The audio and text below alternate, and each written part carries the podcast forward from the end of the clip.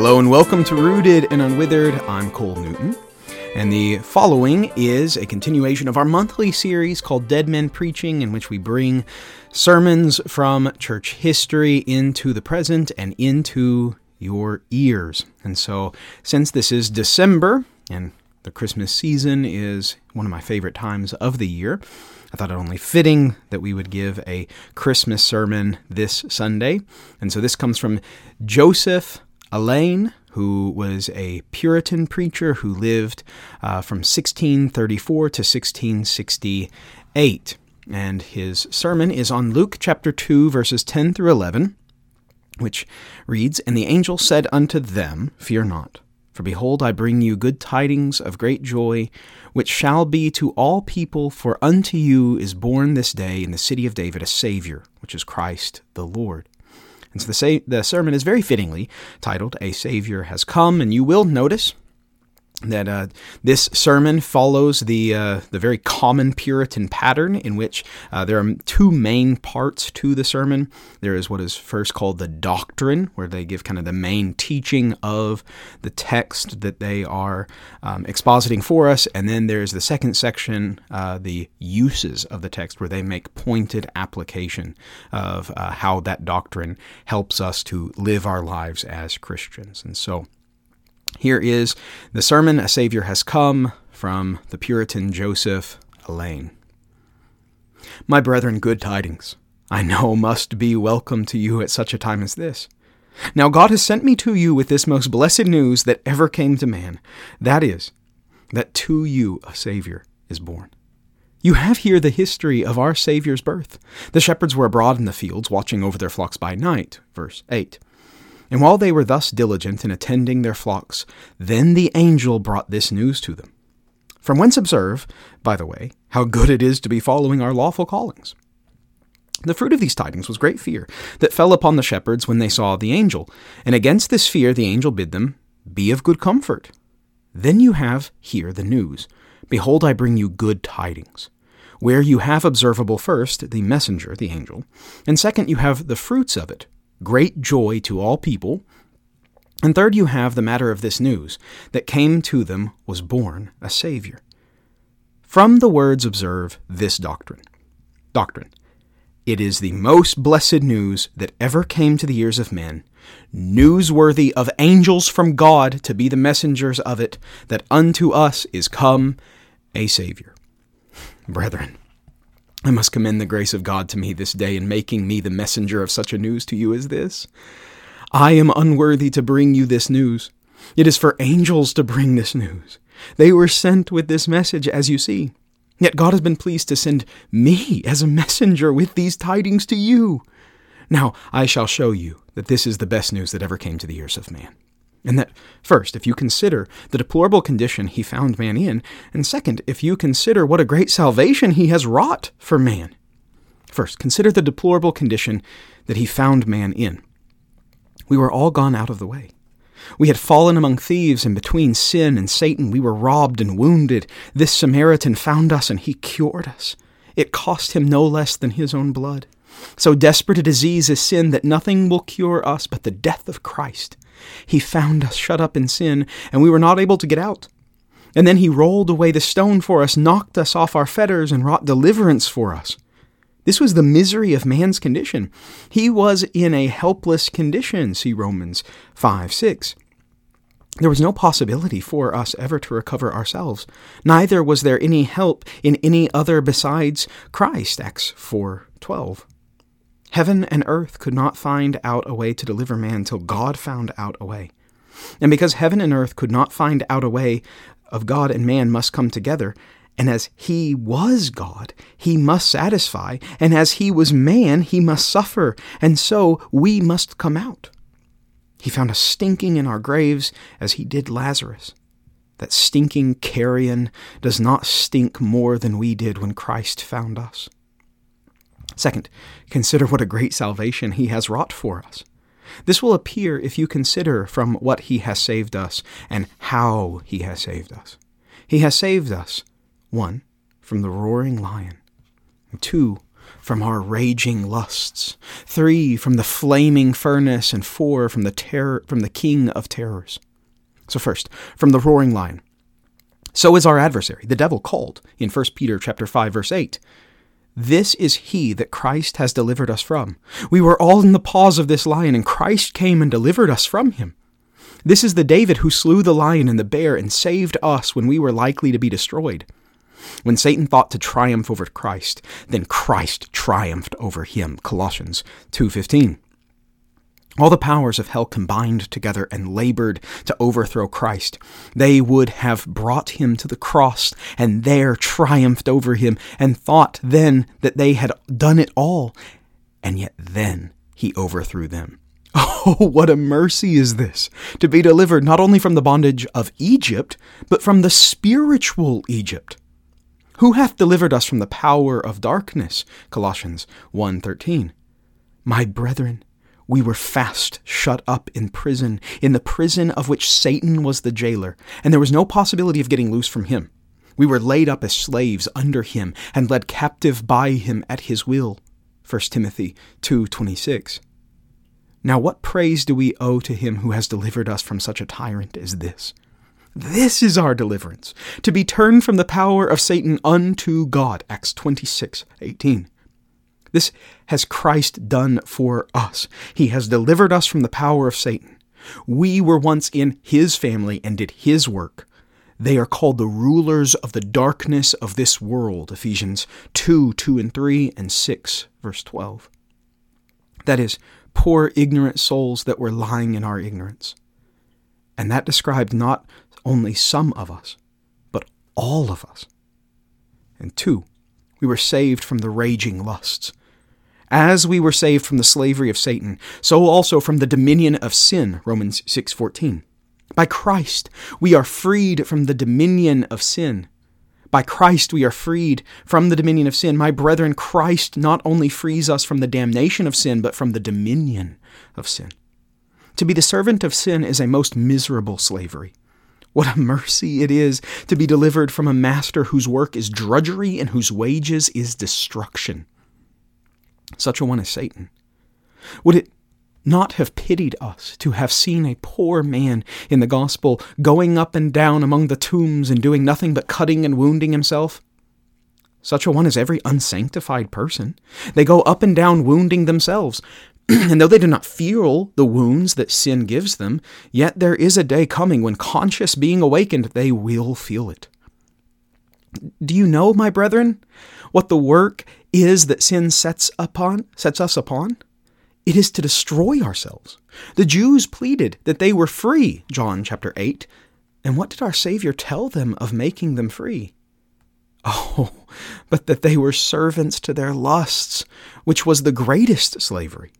My brethren, to be under the power of a man's lust is a most perfect slavery. Do but look upon a sinner that has an enlightened conscience and see how he rends and tears and is in a worse condition than the most woeful galley slave in the world.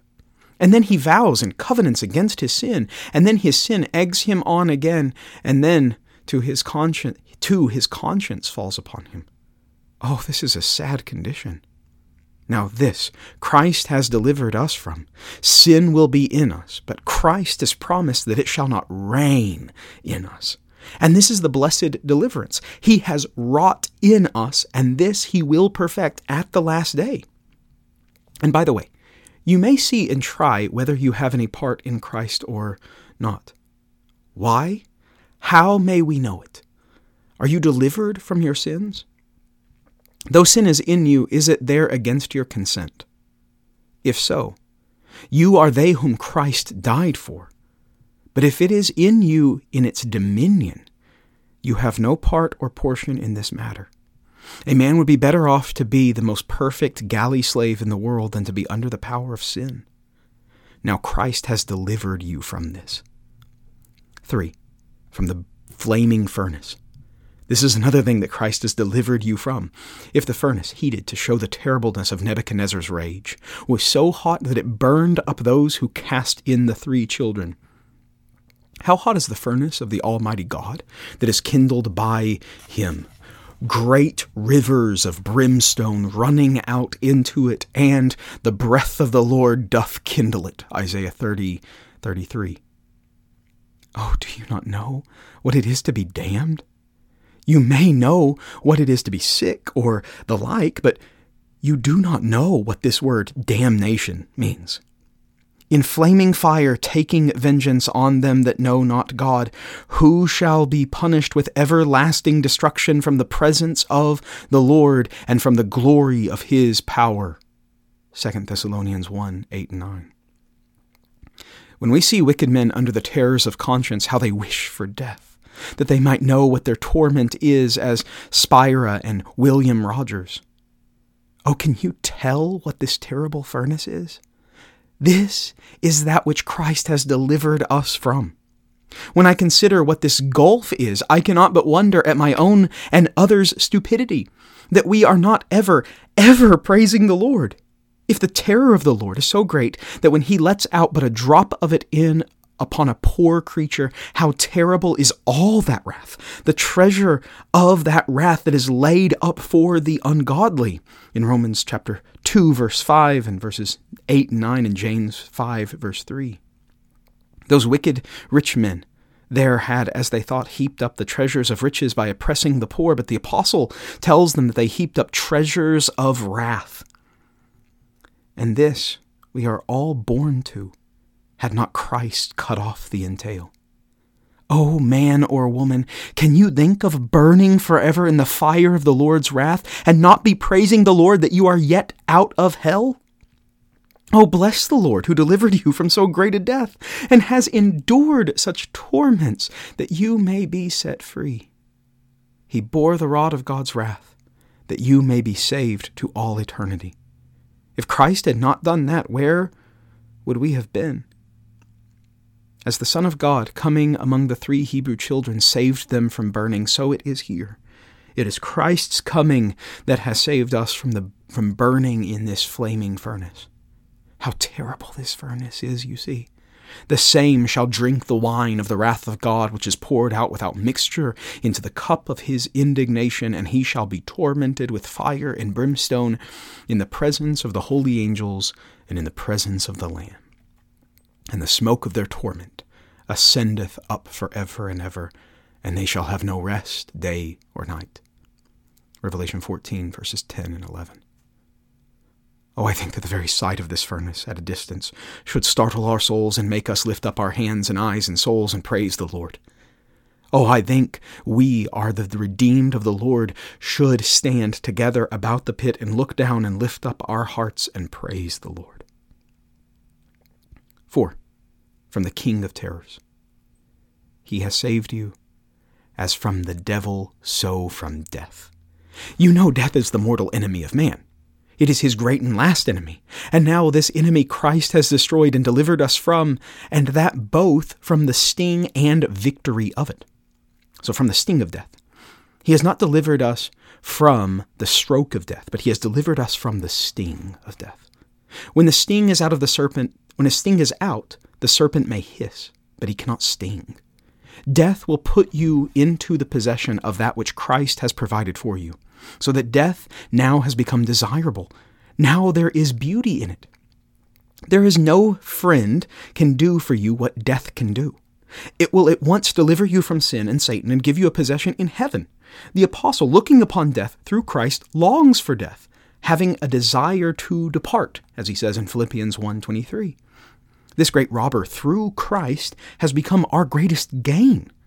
That which would have marred us forever will now make us forever. Oh, that this King of Terrors should become desirable. What mercy is this? Oh, my beloved, if you knew what terrors of death are to the enlightened sinner, you would account it a great privilege to be free from the sting of death. When all his comforts are taking their everlasting farewell of him, you will account it a great salvation then. When he shall feel death putting its cold hands and pulling out his heart, when he shall see the house of his body falling down about his ears, and he cannot stay there any longer, and he sees the hellhounds standing about him, waiting upon him to carry him to hell, oh, what horror this works upon the heart! This Christ has delivered us from. Death has left its sting in Christ. It can hurt us no longer. From the victory of death. It is true we must lie in the grave for some time, yet Christ will fetch us there. In John 6, he promises no less than four times, I will raise them up at the last day, verses 39, 40, 44, and 54. And this is the fruit of his purchase, 1 Thessalonians 4:14. Christ's resurrection is a certain pledge of ours. See 1 Corinthians chapter 15. Therefore, let us not fear death, but embrace it with comfort. For death cannot touch our souls, it cannot del- deliver us over into the second death. He that overcometh shall not be hurt of the second death. Revelation 2:11. Therefore let us not fear death, but let our flesh rest in hope. When we die, may we commit our bodies to the dust with comfort. It cannot hurt our souls. It shall not keep our bodies but a little while. God will receive our souls immediately and our bodies after a little while. How does Job comfort himself in this? I know that my Redeemer liveth. And though after my skin worms destroy this body, yet in my flesh I shall see God. Job 19, verses 25 and 26. Thus may we triumph over death, that in this flesh we shall see God. And though death for the present makes such work of us and casts us into the grave, yet the earth will be put, will be but the mold wherein we shall receive a glorious body, so that death shall conduce to our great advantage. This is no little victory to be able to triumph with the apostle. O death, where is thy victory? 1 Corinthians 15 55. This is no small privilege. Bless your Redeemer for this privilege. What a privilege will this be when all of the sons and daughters of God shall be brought forth and made to stand up before him.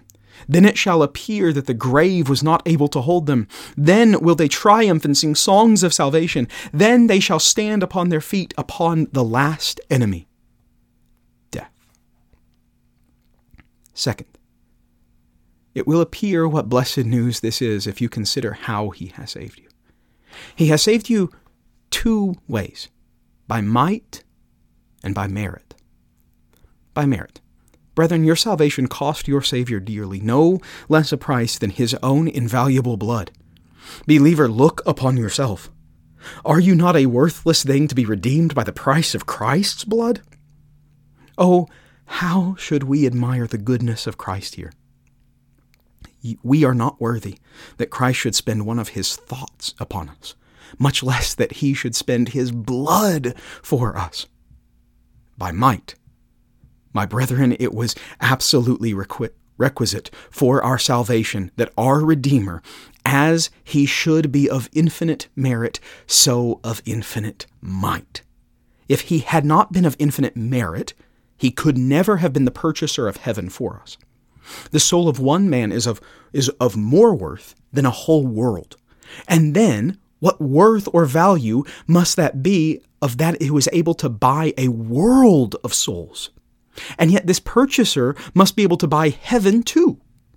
And this Christ has done for us. Could heaven and earth have done this? No, no. It would have broken them all if they had done it. But now Christ has done all for us, and therefore he must be of infinite merit, and not infinite in merit only, but might too. For he was to bear all the wrath of God and to bring us off with victory. If the wrath of God's finger is so intolerable that it makes poor creatures to cry out under it, what is the wrath of his loins? If the wrath of God against one man is so great, what is his wrath against so many men? When the price was laid down, the devil would not yet yield his hold till Christ had come and cast him down and pluck us from him. And therefore it was necessary that our Redeemer should be of infinite power. He hath destroyed him who had the power of death, that is, the devil, Hebrews 2:14. Ah, brethren, we may behold the Lord Jesus Christ upon the cross, bowing himself as Samson did, and pulling down the house about his enemies, carrying away the posts, and all setting us free. This is our Samson, who has carried all away and destroyed our enemies for us. The price was sufficient to satisfy the justice of God for us. But when the price was paid, and paid to God, then Satan would not let us go, and therefore he must be overcome too. Use 1. Is it such blessed news that to us is born a Saviour? Then, my brethren, let this stir you up to joy and thankfulness for this salvation. Oh, let me hear you say with Mary, My soul doth magnify the Lord, my spirit hath rejoiced in God my Saviour. Luke 1, verses 46 and 47. Brethren, I think you should now meet your Redeemer with songs of salvation. I think you should come forth to meet him, as they did Saul and David when they returned from their victory. The women came out singing and dancing, and they answered one another as they played, saying, Saul hath slain his thousands, and David his ten thousands. 1 Samuel 18, 6 and 7. Thus should you meet your Redeemer. You should go forth to meet him, as Miriam and the women with her, with timbrels and d- with dancing, and sing unto the Lord. Exodus 15, 20 and 21. O brethren, with what joyful heart should you welcome Jesus Christ, your Savior? This is glad tidings to all who are saved by him. Blessed be God who gives us cause to triumph in him. It is true, in many other things it goes sad with us. But here is always for us a triumph in Christ for the spiritual deliverance that he has wrought for you, which is a sure pledge that Christ will deliver you in outward respects. How blessed a time was the year of Jubilee to the slaves who were in bondage. How they reckoned every day and week till it came. How glad was that sound when it sounded their deliverance. I think I see the prison doors open and the prisoners running out and crying, Salvation to our God! Oh, I think nothing but the songs of salvation should be heard in your tabernacles. Oh, do not let complaining be heard for your outward calamities. What are those outward flea bites to that which our Savior has delivered us from? Go home and bless the Lord. And whatever ill news you hear, let this comfort your heart that Christ has made such a deliverance for you. Used to. Is it such blessed news that to us is born a Savior? then this reproves our unthankfulness for Christ and the news of Christ in the gospel. Oh, brethren, how is it that the praise of our Redeemer is no more in our hearts and no more heard in our mouths? How is it that we can be so unmindful of and unthankful for this Savior? Has God sent us a Savior? And shall we not be thankful for him? It is a great sin to be unthankful for his creatures how much more to be unthankful for his Christ. He has given you Christ. And what can he give you more? How is it that you are so seldom in blessing the Lord for his mercy? Oh, bless the Lord, O my soul, says David, and forget not all his benefits. Psalm 103, verse 2. That is, none of his benefits. If Christ has given you all of this world's goods and had not given you Christ, what would it have done for you? What would it have been but a smooth and pleasant way to hell? What if the Lord had given you honor and made your brethren's sheaves to bow before yours and had not given you Christ? What good would it have done you? If a man were condemned at London to be hanged, drawn, and quartered, and were to be brought down into the country to be executed, and all his way should be strewn with rushes and be attended with musicians, what would all this have done for him? Oh, what would we have done if Christ had not stepped in and saved us? None could have redeemed man but Christ. Heaven and hell and the earth and the sea would have said, It is not in me. All the things in the world could never have satisfied our, our sins. Will you look to your brethren? Will you look to angels? They could not do it. The spirits of just men made perfect could not set, save themselves. None could do it but Christ. And can you be unmindful of this? The heavens and the earth will be astonished at this if you are not thankful for it. There are two things that will heighten this sin. First, because Christ has given you so many helps to it. And second, because thankfulness is all that he expects from us. First, because he has given us so many helps, all the calls and invitations of the gospel are as so many helps to this duty. But more than these, he has appointed a special day and a special ordinance. He has appointed a special day, the Sabbath day. Why was this day changed? But that you may be mindful of this mercy. And he has appointed a special ordinance, the sacrament of the supper, and appointed upon this account that we might remember his mercy to our souls. Second, this sin is much aggravated because this is all that he expects from you for all that he has suffered for you. Christ has done and suffered beyond all that you can conceive, or I can express to you. And what homage does he now expect from you? Nothing but that you should be thankful to him.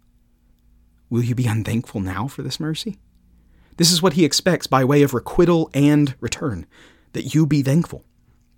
Had the Lord required some great thing of you or some hard condition, if he would have died for you and redeemed you, would you not now have done it? And how much more now he has done it and requires no more but this, that you be thankful. Had you lain but one million years in hell, with what gladness would you have heard that sound that he would have redeemed you? Would you have disagreed with the terms? No, no, any terms then would have served. Use 3. Then prepare to receive your Savior. Oh, if he has come, take heed that you receive him. Let him not complain of you as he did with his native countrymen the Jews, that he came unto his own, and his own did not receive him. John 1 11.